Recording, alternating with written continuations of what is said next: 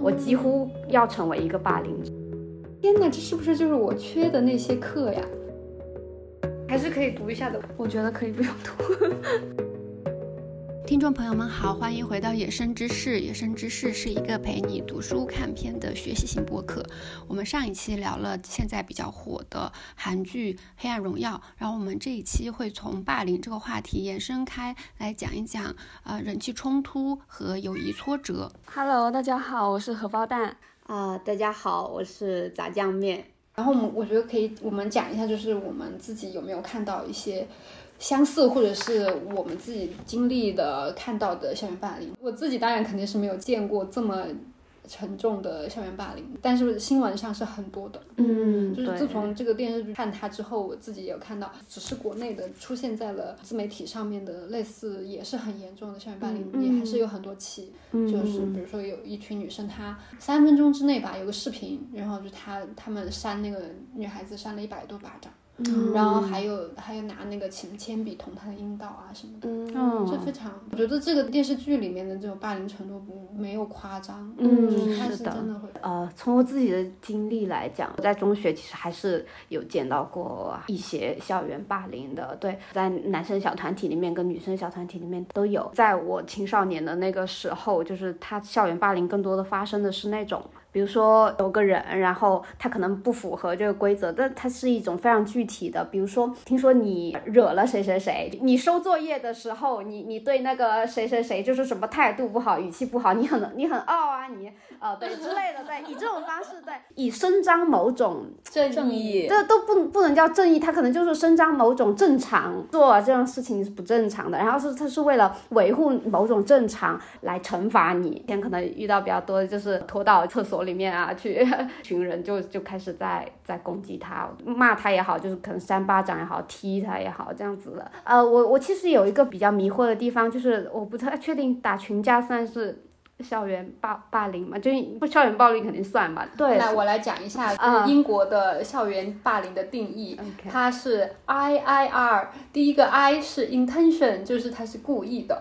就是他有动机和意图。他不是故意的话，可能有两个原因，一个是他不懂。这个是对别人不好的，然后这个就可以教他怎么为人处事。如果他懂的话，你可能就要去处理一下他。呃，第二个是力量的不均衡，一方人多势众。就如果你说打群架，就是你有十个人，我有十个人啊，对。然后我们天天打，打的不分上下，这个可能也不算校园霸凌。对他，当然他也很是很糟糕的，但他但他算不上一个就是欺凌哦霸凌的那那个定义。嗯。然后第三个就是重复性。嗯，比如说我比你受欢迎，然后我就经常给你取一个很难听的一个绰号，然后我就重复、重复、重复的去去做这种让你不舒服的事情。这个是英国的这个校园霸凌的一个定义。嗯，对，嗯，我被打了那本书，它除了对霸凌有一个定义，我觉得它还嗯很好的一点是，它区分了这个友谊挫折和校园霸凌。友谊挫折的话，它是比如说这个孩子。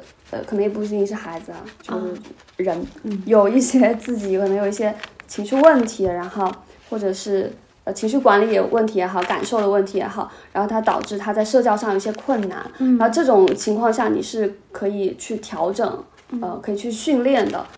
然后在校园霸凌里面呢，就是这个孩子他是受害者啊，对，就是嗯，这里面的那个主要责任方是不一样的，嗯，对对，嗯。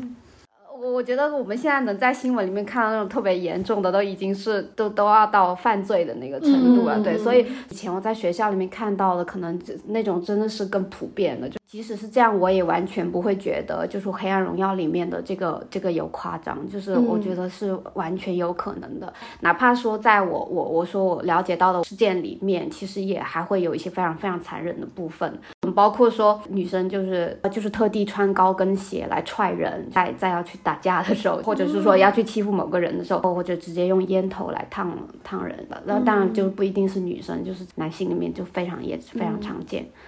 荣耀他其实也有讲到他们那个整个学校的环境嘛，嗯，就是老师其实也是在霸凌学生的，对对。然后老师也是非常的势利，嗯，然后他是是想要讨好，想验证他们那一群人的家长。我其实从小我感觉我受到的比较严重的霸凌都是来自老师的，嗯，就是我整个的那种学校环境，因为我。自己是一个那比较边缘的一个小孩，然后条件也比较差嘛，然后然后那个时候老师就会对你非常的刻薄，嗯，就是你们有没有看过那个平克·弗洛伊德有一个 MV，就是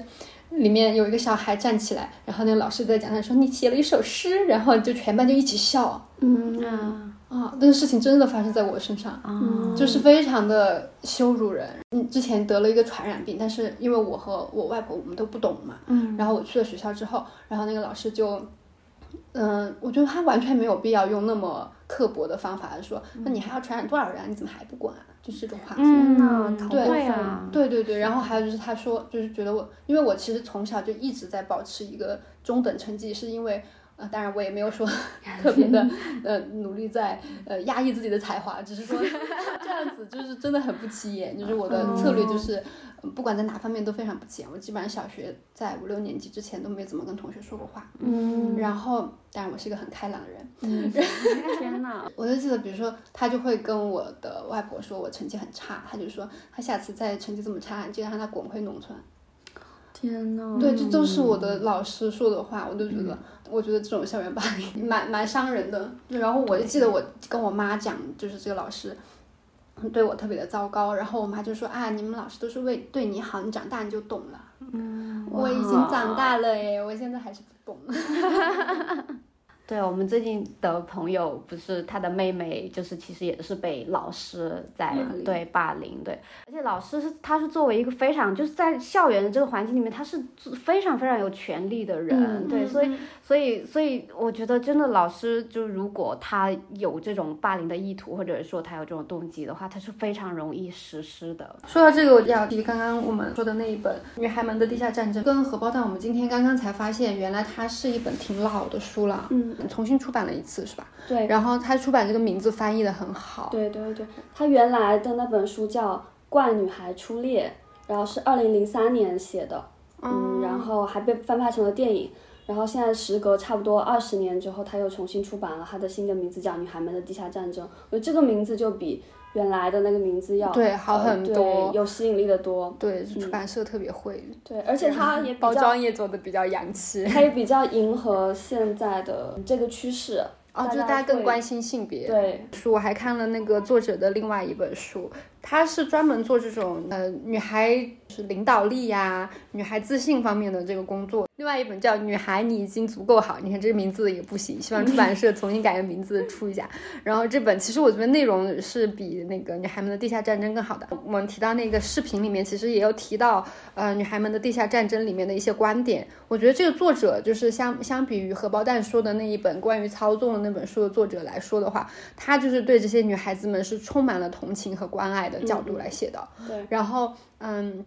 他就会去讲，其实呃，这些女孩们之间的呃校园霸凌会呃比较有一些性别的特色，当然不不限于女孩会这样，只是说很多女孩她的这种校园霸凌会有一个特色，就是它不是一个常见的所谓的传统的攻击，就比如说我打你，我骂你那种，而是用用一些婉转的非传统的攻击方式，比如说是它有三个比较典型的方式，一个是关系攻击，就包括操纵啊、PUA 啊之类的，然后还有就是间接攻击，然后还有就是社交攻击。我觉得比较有意思的是这个关系攻击，嗯，它是建立在我们俩关系本来就很好，一个特别有代表性的就是你不这么做，我就不跟你玩了。嗯就像那个煤气灯效应里面一样，它也给你设定一个情绪末日，嗯，这个末日就是我们关系的结束。嗯嗯，但是你很喜欢我，对吧？嗯嗯你就会为了我，然后忍受很多很多。嗯，他也说到，就是说为什么女孩子的这种关系里面的霸凌会有会有一些这个特色，就是呃，对于这个社会对女性的一些特别的很扭曲的要求有关系。就是可能我们现在更愿意去说啊、呃要有女孩的领导力啊，女孩力，也觉得女孩可以有更多的选择，可以做任何的事情。但是我们同时也不减少对女孩的传统的要求，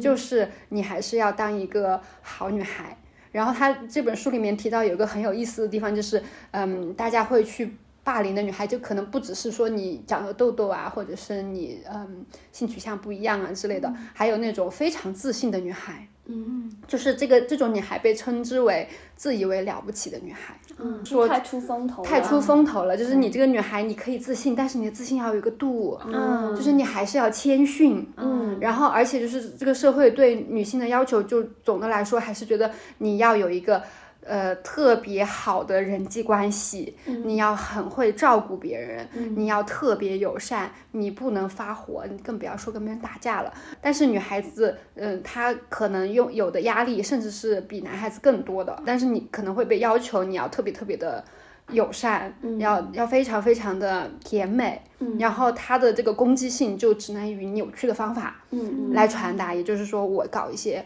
关系攻击，然后老师可能都看不出来，因为他可能就是走在路上，嗯，翻个白眼啊什么的，还是长期反复反复的用。那个被霸凌的人可能，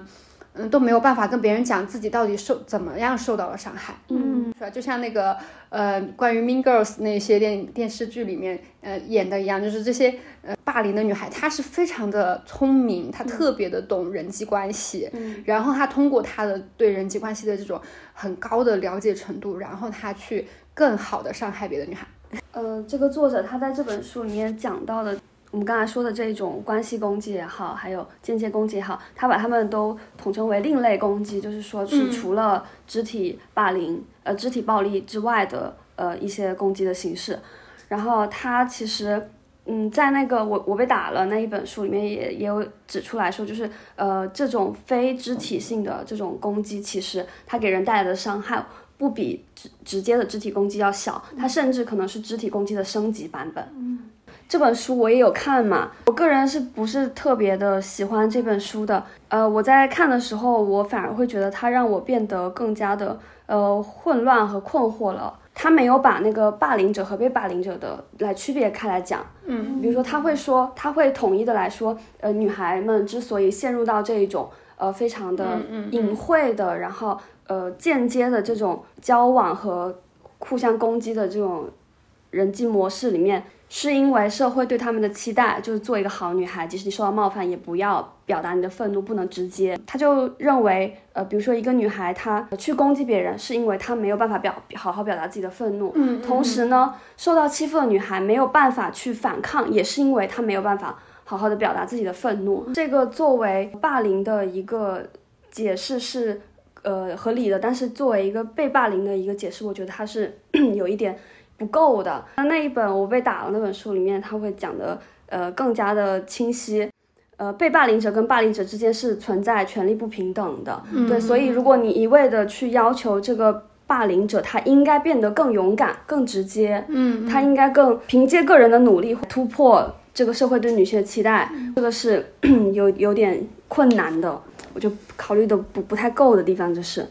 嗯嗯，我插一句，就是那个我被打的那一本书，它是写给小朋友的，可能是小学生那种关系的一本书，但是我觉得很有启发。对，然后它里面也讲到，就是他举了一些很具体的例子，就是有一个嗯男孩子。霸凌另外一个男生，然后他就讲说，对于有一些人，他可能是因为他没有办法处理好跟别人的关系，所以他去欺负别人。嗯，然后这个时候你就要去给他一些帮助，提高他的一些能力，但是同时也要惩罚，取消他的一些呃福利之类的。他举的那个例子里面，他就说像这样子的，他已经是非常善于跟别人互动的人，你就不用再去提高他的对对呃跟别人交交流的能力了，那只会让他更会更擅长操 纵去操纵别人。嗯。我对这个印象也很深刻。对，嗯嗯，还有一个我不是特别喜欢这个书的原因，就是他的这个研究的这一个前提啊，我后来才知道是在他那个年代，常见的对校园霸凌的研究主要是集中在呃男性和那个肢体暴力这这两块，所以他就是觉得这个呃，他就发现说我们对于女性和这个非肢体暴力的。霸凌的这个研究不够，但是他就非常非常非常自然的就把女性和这种这种模式联也联系在一起了，好像他就有点女性之间的这种霸凌和非肢体的霸凌这种直接联系在一起，让我会觉得他有一定的那种在固化这个刻板印象的这个嫌疑。然后，而且我觉得，如果比如说你在这个议题里面，嗯，特别的去强调这个性别的话，那我就会期待说，我看到你更多的对于整个性别文化的这个反思。就是你要去，呃给我指出来到底是呃它跟性别有关，那它到底是怎么相关的？嗯但是在这个书里面哦，他对这个性别的这个呃论述，我觉得是嗯比较弱的。比如说他它里面一直在强调说，我们的文化社会文化要求女孩要呃做完美女孩，嗯但是是什么文化呢？他就没有讲，就好像这个性别文化或者是这种，其实归根到底男权文化，他就像这个房间里的一头大象，但他就是不去看到这个事情，他就一直在反复的在想。讲到青春期，我觉得很难去避免的一个东西，就是青春期的时候，你的性意识开始萌发，然后他写到一些案例，女孩子之间的那个呃矛盾，可能是。有一点点像那种呃雌竞的感觉，比如他们会抢男朋友呀，所谓的雌竞会呃比谁更漂亮，比谁更漂亮，谁更受欢迎。我觉得如果他讲到这个的话，你就没有办法不去不去分析，就是这个整个性别文化对他们的影响。但是他没有，他直接略过了这一个，他他还是在很模糊和比较浅表的在在把这个问题呃还是聚焦在女孩群体内部，而没有把它的放大到更大的那个文化环境里面去。我被打了那本书，它是二零二三年的书嘛，所以它就写的很全面，然后它也有带到一些这种性别方面的东西，嗯嗯还是没有就特别的去强调性别这一个因素。嗯嗯嗯嗯，但是我觉得这个书它在它的这个环境里面，它还是很有创建的，嗯嗯嗯我知道它是我看的时候，其实很多地方我有点生气，然后后来我发现它是零三年的书之后，我就原谅了它。我就那我再嗯夸一下他另外那一本儿，可能跟我们主题关系也不太大的一本书，叫《女孩你足够好了》。因为我觉得他对女女生的那种青春期女孩的那个观察还是很多的，就是他做这方面工作，然后就会发现有一些我自己也深深有感受的一些坏习惯吧，有一些模式，他给它命名了。第一个是肥胖谈话。就是常见的一个聊天方法，就大家现在发朋友圈也会这样子，就是啊我怎么又胖了，嗯然后别人就说啊我也很胖啊。我们现在现在可能就很少听到这样的话，但是你以前也、也会经常参与这样的对话，就是这这其实是一种非常糟糕的一种身体焦虑的一个谈话，但是女孩子们会通过这个来建立一些连接，然后就是如果下一次你碰到别的女孩说她自己很胖的话，你就最好不要掉入到这样的一个模式里面。嗯。然后还有一个模式就叫防御性悲观，嗯。就是当你要去做一个什么事情，比如说你要去面试，你就先把那个期待值拉得特别的低，嗯。就是我一定得不到这份工作，嗯。然后你去了，然后你得到这份工作，你就会很开心，嗯，然后得不到的话，你说哎，我就知道。这是一种女孩常用的模式是吗？她是这么，她是这么说的啦。当然，我也怀疑啦。我作为一个女女性的话，我会觉得很多我认识的女生也是这个样子。嗯，然后她说，虽然这个这个方法用来做焦虑管理是有用的，但是它的呃负面的作用就是会长期的加固你对自己的很负面的信念。嗯对对对，然后还有一个就是我也有的问题，就叫过度思考，就是反刍。大家都知道，反刍是就是牛，它会吃进去的东西，它要从胃里面挤出来，它要再咀嚼，它要再吞下去嘛，对吧？我觉得这个词也特别的准确，就是它是一种强迫性的思考问问题的原因或结果。嗯，就是你每天，比如说你睡觉之前，你就会重温你白天讲的所有的话，然后你就把中间的很多挑出来，然后觉得自己好蠢啊，然后特别的苛刻的批评自己。嗯我以前经常这么干，嗯对，然后我还跟别人分享我我我觉得为什么我会这样，然后我的那个我的朋友就觉得很惊讶，就觉得你为什么要这样虐待自己？嗯，但是我发现其实很多人都会这样，的。我自己猜测，我觉得这个现象可能是在女性中会更普遍的，因为我觉得女性就是更擅长反思自我的，嗯，因为我们就是会内化很多这个社会对我们的其实很不合理的批评性的很多要求，对，嗯嗯嗯，然后不仅会自己反刍，还会一起反刍。啊，哦，这个倒是我还是没有这样做过哈。比如说一一些女孩子，她们一起就互相的倾诉我最近遇到的问题，然后一起去讨论。你觉得他喜不喜欢我？他肯定不喜欢我吧？你觉得他生我气了吗？我觉得他可能生我气了，就是这样子的一些问题。然后大家就会互相的去。嗯，对这些事情的起因结果感到担忧，然后就只聊一些很负面的东西，然后就互相鼓励的，继续的这样子负负面的担忧下去。嗯，是的，这个也是要小心的。嗯，就最后一种啊，就是压力奥运会。嗯，压力奥运会就是你压力大，我压力比你更大嘛？嗯，就是比赛，就是大学生，那边那种或者是中学生也会有吧。就是说啊，天哪，我昨天晚上五点才睡。他说，哎，我今天七点才睡。然后 啊，就是说啊，我今天有五个论文要写。说，哎呀，我有九个考试。然后就是就是比比赛谁谁压力更大，然后好像觉得你更累，然后你更要死不活，你就更成功啊，所所谓的卷王吧。嗯，对对对。但是这个我不觉得这是女孩特有的。嗯，这个作者对他总是会给我一种让我觉得很不舒服的感觉。能给他加上一个女性，我们再加上一个性别的一个范围。我们就是为了强调它里面的性别的因素，他给我的感觉好像他这个总是做的好像有点不对劲。对他确实对女孩有帮助，这些问题它可以是性别的，它可以是对女孩来说伤害更大的。觉得很重要的是你要告诉我这之间的逻辑，他没有点出来，他就直接这样告诉你了，就反而就会会加强你这一种女孩就是这样的这种刻板的印象。所以，他的观点总是会让我有一些。有一些些的不太舒服，对。然后他在这个书里面推荐了我上一期关于自我照顾里面觉得很不喜欢的那个内夫的自我照顾的那本书。我还不喜欢他的一个地方，我觉得我们讲这些是不是有点偏离了这个主题？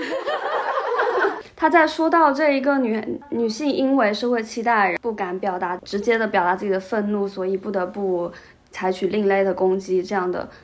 这个事情的时候，他还讲到里面有种族和阶级的影响。他的研究对象主要是白人中产女孩。嗯，然后他就说，嗯，有一些底层、底底底层一点的，或者是呃黑人女孩，女孩她们的表达方式是更直接，她们可以更好的处理自己的愤怒和表达自己的愤怒。然后我就会觉得有一种。呃，很强的凝视感，就好像一个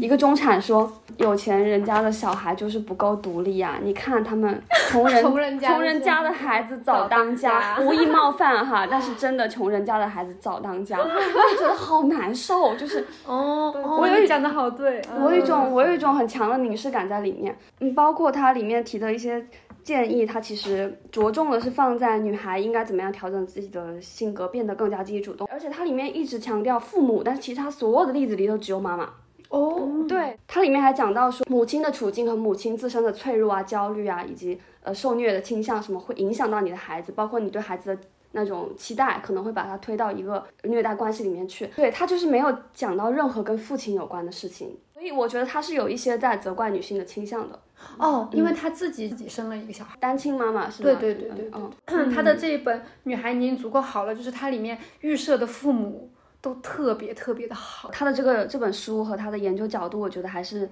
很难去突破他自己的身份的一些局限吧。在那个时候，可能确实是有有一些不错的意义的。我怎么突然开始夸了？嗯嗯，还是可以读一下的。我觉得可以不用读。好的，我觉得可以不用读呢。不，这句话不要不要剪掉。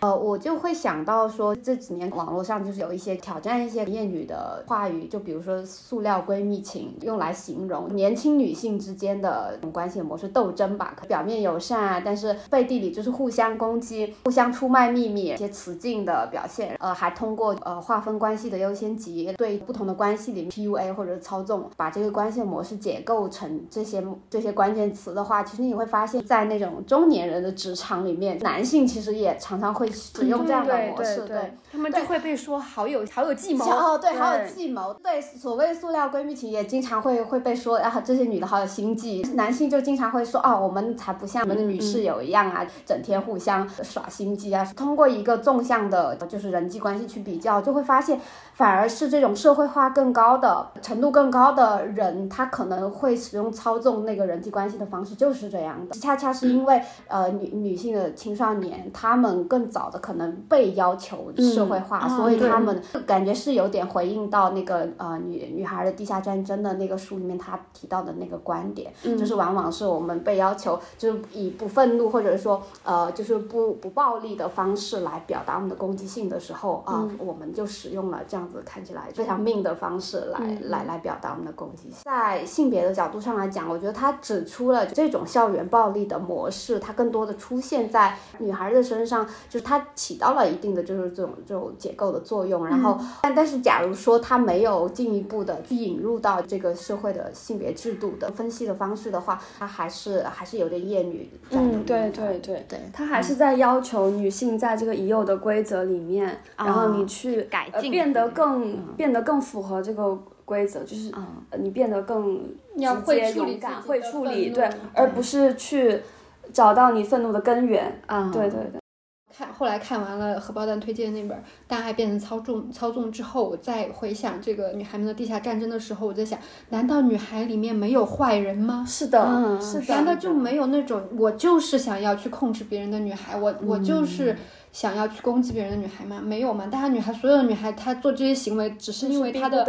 都是逼不得已吗？都是她们愤怒被压抑了吗？都是因为她们处理不好吗？嗯，不一定哦。对啊，这也是一种刻板。对啊，女孩都是天使嘛。在那个呃，当爱变成操纵里面，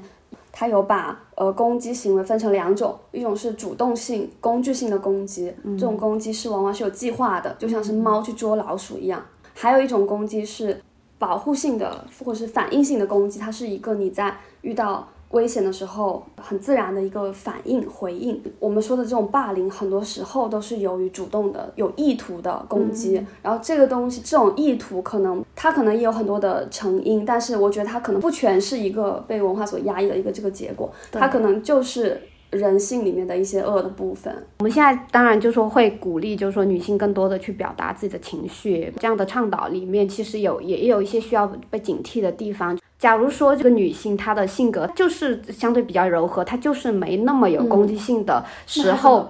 那她会不会又被新的文化所解读为你就是没那么有自主性，就是没那么有自立的意识呢？这也不能是这样的。嗯，我觉得就是校园霸凌的还有一个特别重要的原因就是你不能离开。嗯嗯，你很难离开。对对对，就是这跟网络暴力也一样，你很难不上网。嗯，对，有些人他会攻击你，攻攻击你，你不高兴，你可以去别的地方，对吧？对。但是你在这个班里面，他就会一直一直一直一直跟你在一起。对。除非你转校，那那这个就需要花出花到很大的代价。嗯，对吧？但我们现在是成年人了的话，就是确实离开是一个比较，也是一个处理的方法。嗯，对。校园霸凌，呃，它作为一个社会议题，它是结构性的问题，肯定是不能通过去去教育，就是被霸凌的小孩子，他怎么样去洁身自好，就是所谓的洁身自好，这是没有办法的。校园霸凌的这种问题，需要建立就是更。更好的这样的一个社会的支持的系统，不仅仅是去支持这个受霸凌的小孩儿，嗯。啊，还还要去就是去支持的一种更良好的一种就是青少年的文化。我觉得甚至校园霸凌跟性别也有很大的关系，就是建立就是健全的完善的这种性教育的制度也是非常就是杜绝校园霸凌的非常关键的一个问题。在我被打了那本书里面，他也呃提出了非常多预防和处理校园霸凌的那个方式。在预防的那个方面，他就有强调说，就是你刚才说的这种比较偏制度层面的，嗯，他就要求学校要有非常明确的规章制度，然后要去创建呃反校园霸凌的那个校园文化，然后组织各种活动啊，并且把这些事情公开讨论。嗯，然后还有就是老师的责任也非常重要。他还讲了一个，我觉得是。我们每个人都可以努力去做到，就是我们要成为一个保护者。嗯嗯，就是我们嗯，不仅是说不要去不要去霸凌，不要去做呃旁观者，就是里面给了一个一个例子，就是说百分之。就五十的校园霸凌都会在有人指出来的十秒钟之内就结束掉。就我觉得这就跟那个家暴的时候，你如果你发生了家发现了家暴，你去就算你去按一下门铃，你都是很有可能可以制止这个家暴一样。如果你是作为校园暴暴力的那个旁观者，这个事情对你的影响也是非常大的，你会有更高的焦虑、抑郁啊之类的风险。在那个霸凌的行为中，这个旁观者的角色是非常非常重要的，因为如果没有这个旁观者的。呃，共同的构建的话，共同的参与的话，这个霸凌就是没有办法去形成的。然后在处理方面，他也是根据不同的情况给了不同的呃策略。嗯，我最近看了有一个，好像还是我以前认识的一个人，他的弟弟嗯被霸凌了，嗯嗯，然后就是被班上的一群男生欺负，然后他就他自己人不在国内，然后他就一直远程在处理这个事情。嗯，然后他爸妈是完全没有什么这种关于校园霸凌的这种意识的，呃，但是他很坚持，他之之前是在微博上发了这个事情，然后他们那个你知道当地的那些政府啊，还有学校啊，就过来就要他删帖，他爸也不停的让他删帖，嗯然后就想把这事情摁下去。哦，就是最近微信朋友圈很多人转那个什么，对对对对，呃，他们还开会，然后我觉得他那个开会那个是特别的。嗯，特别的典型，就是那种爸妈就被领导忽悠、忽悠、忽悠，然后就觉得，哎呀，这都是我们儿子性格太敏感啊，什么什么的，这事儿就差点就就没了。嗯，对，我觉得这个就是实际操作起来，可能真的也真的也很不容易。嗯但是我觉得他还是蛮幸运，有这样一个姐姐，就一直非常坚定的在保护他。对对对对因为那本书的环境在英国，他嗯。包括他提到，就其实英国很多学校都有建立那样的制度，嗯。包括他甚至有对于学校还有设立一些，呃，我觉得很可爱，叫什么友谊巴士站，就是如果你在大家都去操场玩的时候，你午或者午餐时间你没有朋友的话，你就可以坐到那儿去，就会有人来邀请跟你跟他一起玩。哦，对啊，就是包括整个环境的这个嗯、设置，它都有，就对这些儿童都很友好。嗯对，就书里面还讲了好大一段，就是父母怎么样去帮小孩，呃，面对孤独。嗯嗯哦，嗯，天哪，对，好幸福啊！对对对，就是霸凌的这个问题，可能在校园里就是更更受重视，然后能更容易得到解决，是因为嗯它是一个未成年的问题。对然后对，呃，但是我觉得其实也有同样严重性的，就是在职场里面的霸凌。嗯对，，就是他也是也是基于有点有点像，就是在校园里面也是有这种等级制度的。那、嗯那在职场里面就更明显了，就是这种等级制度就是带来的霸凌，然后嗯资源的剥夺，它可能会更明显。对就是感觉职场的霸凌其实也是一种，就是可能是非常需要重视，然后嗯，然后需要就是制度去解决的。可能职场的霸凌里面也常常会存在那种厌女性别上面的问，嗯就是问题啊、可能就是为了呃霸凌某个女同事，然后说她跟领导睡觉啊之类的。对我，对对其实我我会比较想跟你们一起讨论，就除了这种，就是有一些。比较特定的圈层的，就是比如说像校园的这样的环境，职场这样的环境，那之外的，就是这种成年人之间发生的那种霸凌，就是这种不太好识别的。嗯，然后，嗯，然后他可能好像也不是在一个就是非常特定或者非常明确的这样的一个圈子里面发生的这种霸凌，要怎么样去识别以及应对它？我觉得这个问题还蛮难回答的，但是 我首先想到的也是它的困难。嗯，校园或职场就是它是有一个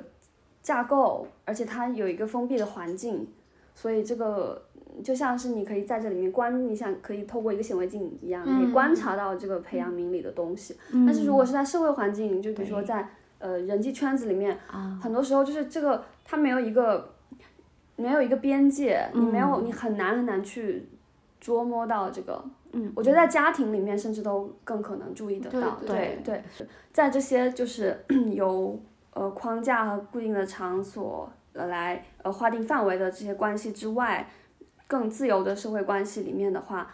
很多时候，就这这些关系可能最后就以破裂或者是分开为、为结束。然后我也不太能想象到，就是这种比较自由的社会关系里面，霸凌应该如何产生。啊、嗯，我觉得比较难。嗯。我我觉得霸凌的前提可能是需要有一个比较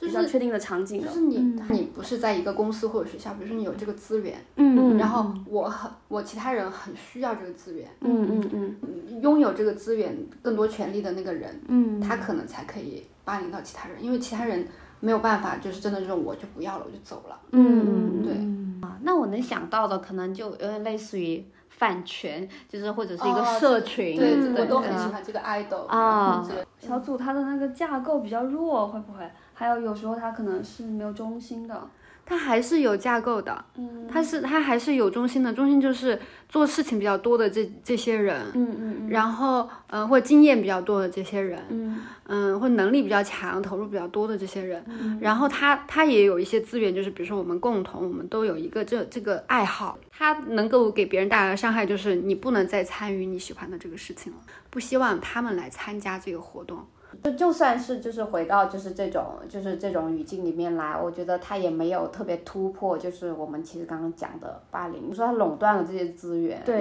然后的话他就会把就是剥夺，会剥夺就是被霸凌者的这些资源，在这社群里面他剥夺的东西可能就不是说那种。他校园或者是他在职场里面，他在学校里面他的他的人际关系，他受教育的这样的资源，他在这个环境里面最需要的东西，这是一样的，就是包括职场一样，就是就他。剥夺可能你升职的机会啊，剥夺你在你在职场里面的口碑啊之类的，这些就是你在这个环境里面最重要的东西。他可能不是一定要去剥夺说你的生命里最重要的东西，而是这就在这个环境里面最重要的东西。我们刚刚也就是又重申了校园霸凌的那个定义。其实霸凌这个词也经常被滥用，它大概就被用成了你让我觉得不舒服了。嗯嗯嗯。然后他会跟人际冲突搅搅在一起。嗯嗯嗯，我们可以聊一下，就是，嗯，霸凌和人际冲突的区别是什么，以及有有哪些比较常见的人际的冲突。霸凌和呃人际冲突的，它最主要区别可能还是说这个关系的双方他权力的权力的那个差异有多大。觉得如果在一个人际冲突里面，双方比如说在资源呐，呃，就是这一类的，可能会造成包括金钱，可能包括包括人际影响力，它所带来的这样的一个权利，在双方的这个关系里面，呃的那个影响的程度应该是很不一样。霸凌它最主要的说，它会给被霸凌方带来。一些非常非常严重的后果，甚至会影响到他去获得一些正常的社社会资源，嗯，他去做进行一些正常的社会交往。然后，如果是人际关系冲突的话，嗯，可能就是他的辐射不会这么广，他可能会小范围的，可能会影响这个这个跟你有矛盾的这个 A，他可能有一个非常非常好的朋友 B，然后的话，他可能会他的就是 B 的朋友也也也带走，就不跟你一起玩。但是但是其实这对你来讲可能没有很大的伤害。对你还是可以正常的进行讲你想过的生活、学习啊，生活都不受什么影响。在我的理解里，最主要的还是就是这种权力关系的差别。我自己一直有一个不太确信的地方，就是因为我小时候没没有怎么跟别人说过话嘛，然后我就老是觉得我缺少了很多学习的经历，就是关于人际互动方面，因为我的策略是躲避。但是到我大学了之后，就开始卷入。包括到现在，我都仍然不停的在卷入很多的人际冲突当中。嗯，呃，因为最近读了这一本，呃，英国的这个桑德拉·邓斯米尔和这个杰西卡·毕奇写的这一本《我挨打了：陪孩子认识友谊困难和校园欺凌》这本书之后，然后我就发现，天哪，这是不是就是我缺的那些课呀？嗯，就是因为他是写给那种幼儿园的小朋友和小学生的，然后家长啊，让家长去怎么样陪小孩子认识友谊和面对这个校园欺凌的。它里面就讲了有有一些小孩他会经常跟别人发生一些人际冲突，家长就应该去教他们。然后中间有几个是，呃，我最近才处理过的人际冲突，也就是这里的小学生处理的人际冲突。我在这里非常想跟大家分享一下。呃，一个就是跟朋友在一起呢，要协商和妥协。讲到这个就好好笑，然后大家可能都懂吧，但是，但是就是我我就是前阵子我们遇到了一个人际冲突，就是有一个朋友呢，他干啥他就不喜欢跟别人商量。嗯，就这个书里面他举的一个例子，就是两个小朋友要一起骑自行车，然后小朋友 A 就跟小朋友 B 说，我要骑那条路，不要骑这条路。小朋友 B 就讲了原因，就是说因为这个路 B 这条路呢更安全，然后又更近，我们就骑这条吧。然后小朋友 A 说不，我就不。他就走了。啊，嗯，我不知道为什么我三十多岁了还在处理这个问题，这是一个。然后还有另外一一种一种呃，就是家长要教小朋友去处理的人际冲突的方法，就是呃，有比较敏感的小朋友，他可能没有办法分辨，呃，对方是在开玩笑，嗯，或者是在拒绝，嗯，然后之类的，然后他就会觉得别人在攻击他，嗯，然后其实这个是我之前碰到的一个。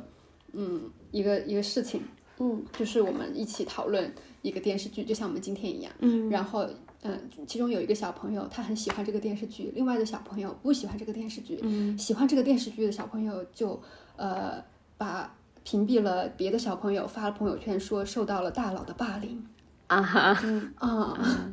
然后，虽然这个大佬也就是我，然后用客服一样的耐心和善意，不停的去跟他沟通和觉得就跟他鼓励他多多表达，我还是被指责说霸凌了。在这本书里面也举了一些例子，比如说有些小朋友他取消了生生生日聚会，可能是因为别的原因，但是这个小朋友却以为他们是不是在排排挤我？嗯，就这个书里面就可能都没有直接把它当成小学生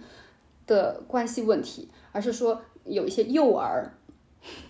是一两岁吧，然后他们会通过抢夺东西、摔东西、发脾气的方法来表达他们的愤怒。嗯，就是他作者就会说，随着自控力的上升，就这些情况会减少。但是我还是在面临这样的问题。呃，炸酱面小时候应该是个受欢迎的小孩，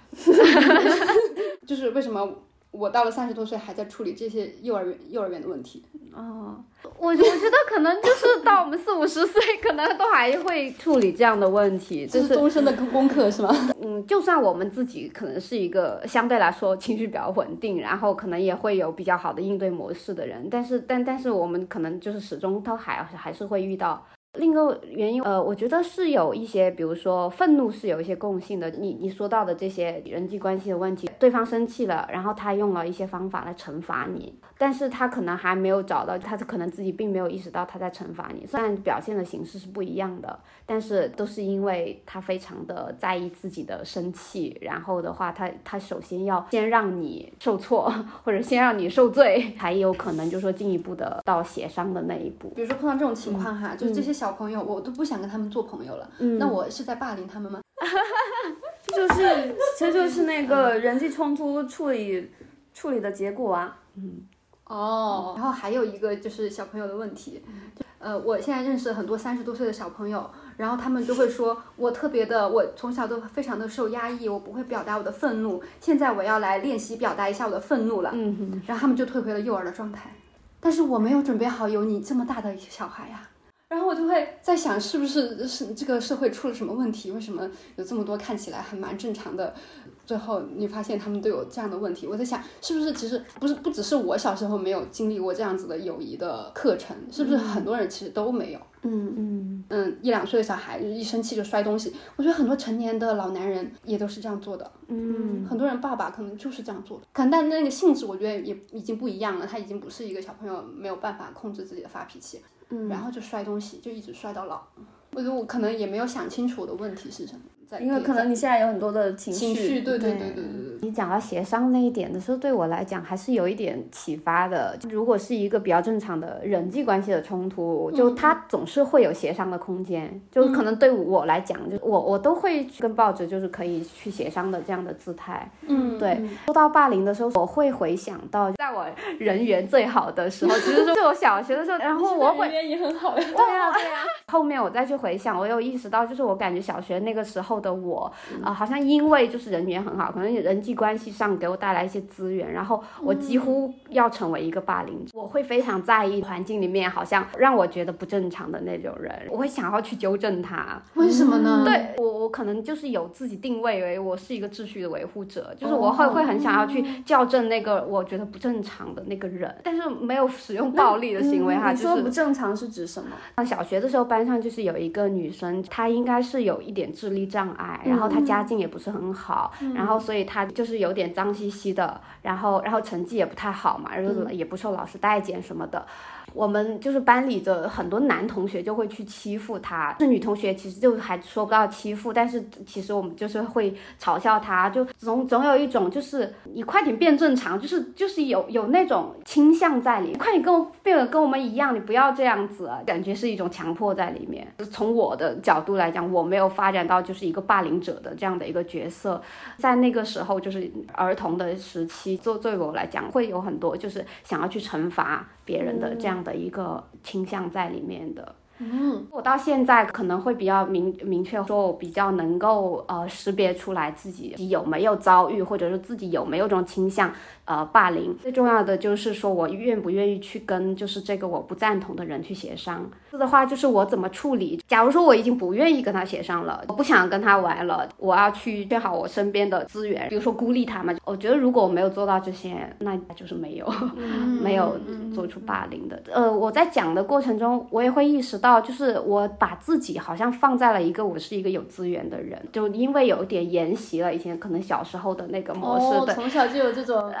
有资源的感觉，好像应该是避免我使用我的资源去霸凌别人。啊！但是从另一个方面来讲，我怎么样去嗯，就是识别自己有没有被霸凌，或者说我怎么样避免自己被霸凌，在那个语境里面没有特别讲到。嗯，是蛮有这种安全感，还是蛮好。是吗？嗯，我跟你是相反的，因为我就是从小都是非常。呃，擅长于怎么样去避免自己被霸凌，嗯，但是这个其实自己努力也是做不到的，主要靠运气啊，主要靠运气，没错。对，所以当我比如说长大了之后，可能我成为一个相对比较有资源和就是更更有权利一些的一个人的时候，嗯，我就可能要去适应我怎么样去运用我的权利，嗯，然后我觉得有权利不会让一个人变坏，就是但是你滥用这个权利，你就。会变坏，所以这是这是一个一个一个练习，嗯，对，是，就是怎么样去接受我现在可能相对于其他人更有一多一点点的权利，然后，嗯，然后怎么去用它，嗯，然后也不伤害到别人，嗯，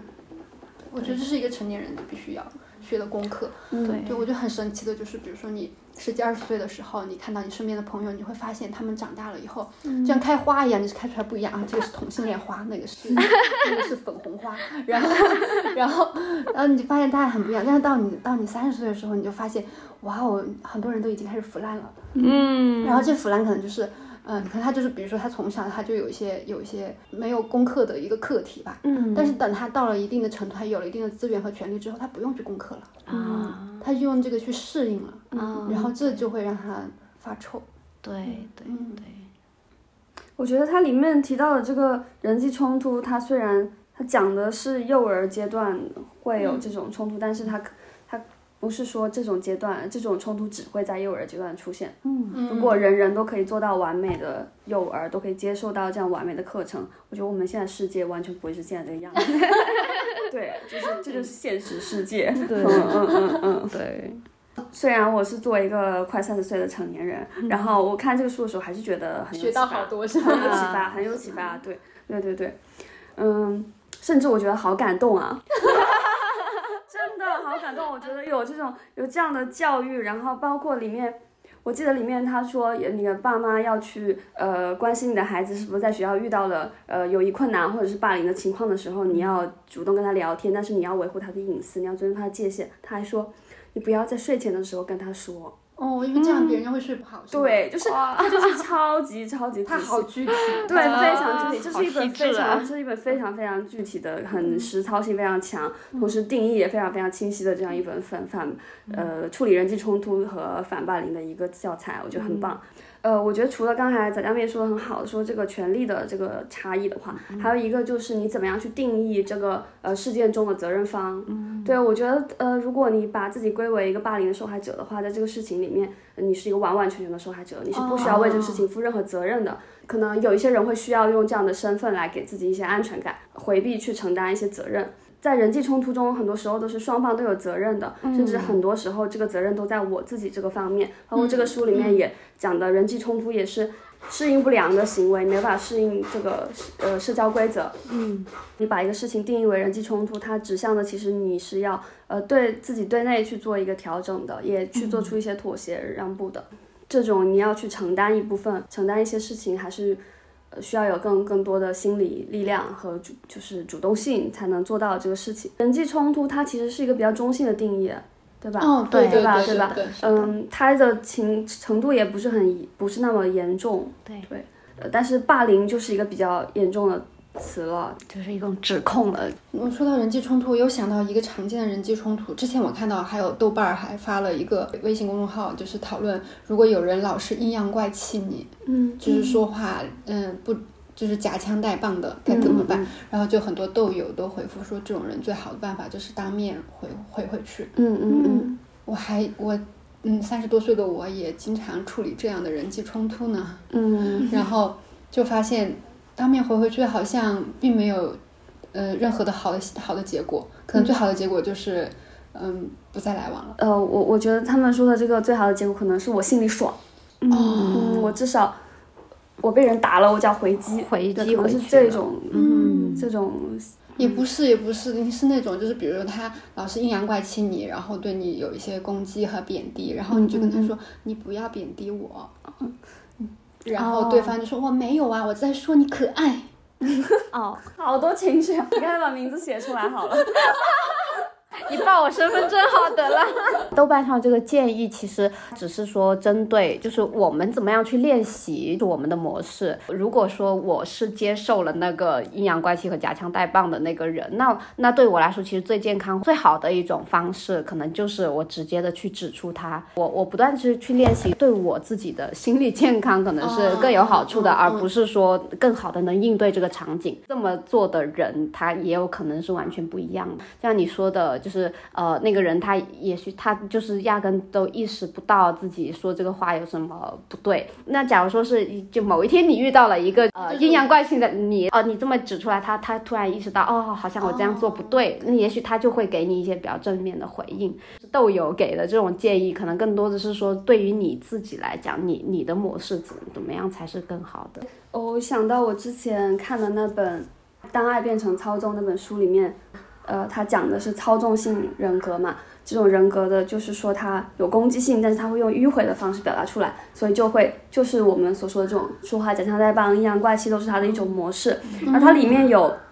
提出来一种这种呃，提出来很多的策略，我觉得也是比较比较实用的。刚才我们说这种，比如说偶尔的可能一两次阴阳怪气，你可以呃，你可以回击，你甚至可以置之不理。但是，就比如说，如果是在一个工作场合，有人长期的对你这样，而且可能是使用各种的伎俩，对吧？然后它里面就提到了很多的策略，就是说，首先最重要的是你要把你的精力放在你的力量之源上，什么能够带给你最多的呃能量，然后去抵抗这些东西。跟攻击者沟通的时候，要明确明确对方的责任，嗯，不要用攻击和威胁性的沟通方式。就会让情况变得更糟。还有就是你要明确自己的需求，并且做出合理的协议。我觉得总结起来就是你要直接，而且你要就事论事。嗯，对。比如说，而且我觉得还有一个很重要的点，就是你把对方的话当真。是他真的是在说我可爱，是如果如果说对方骂了你一句，然后你说你怎么你不能这样说我？他说我其实在说你可爱。你就说就算我可爱，你也不能这么说。哦，对，就是你说什么那就是什么，我们不要再去呃争辩论，对，不要再去争论这个，对，嗯。然后包括有的时候对方一直在不断的攻击和威胁你的时候，其实呃你可以不去接这个情绪上的东西，而是说那我们应该怎么处理？我们应该有什么样的方案？我们要一起来来合作，这样子。嗯，我觉得这是非常不错的不错的那个策略。嗯，这是情绪稳定的成年人。嗯。这个就是逐渐那个稀释暴力层级的节目，我们到了最后最后的一个环节，大概就是我们可以讨论一下，说我们怎么样嗯建立一个比较好的嗯友谊关系，或者是你的朋友圈、你的社交圈子。经历了嗯很多这些类似的人际冲冲突，我就发现其实有很多的预警。嗯，就是预警信号可以可以识别的。嗯，像这个小朋友，首先他不跟你协商，还有就是他呃过过于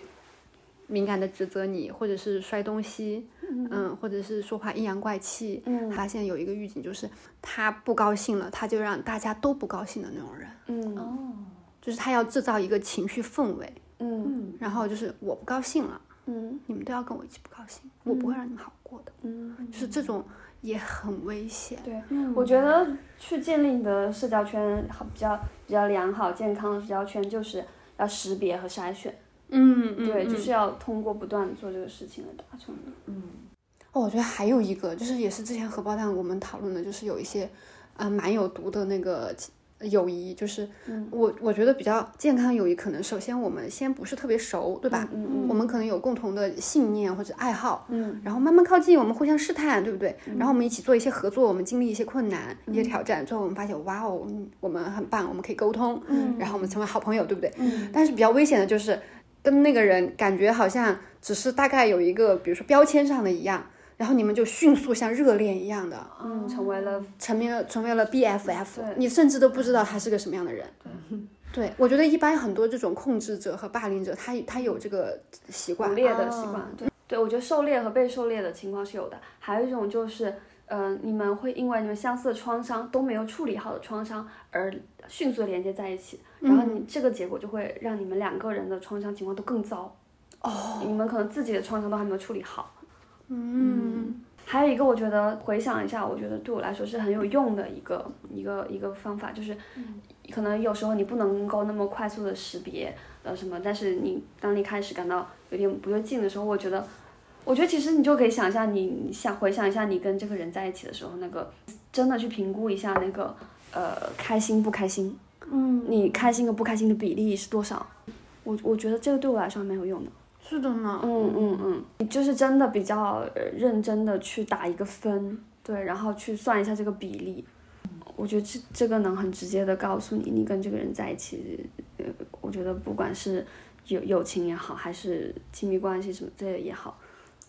你之前是不是说那种好的亲密关系是五比一？嗯，对，对对，我在好几好多地方看到了这个比例，就就是说是开心的是五。开心的是五，然后不开心的部分是一的话，这就是一个比较良性的关系，它指的是亲密关系。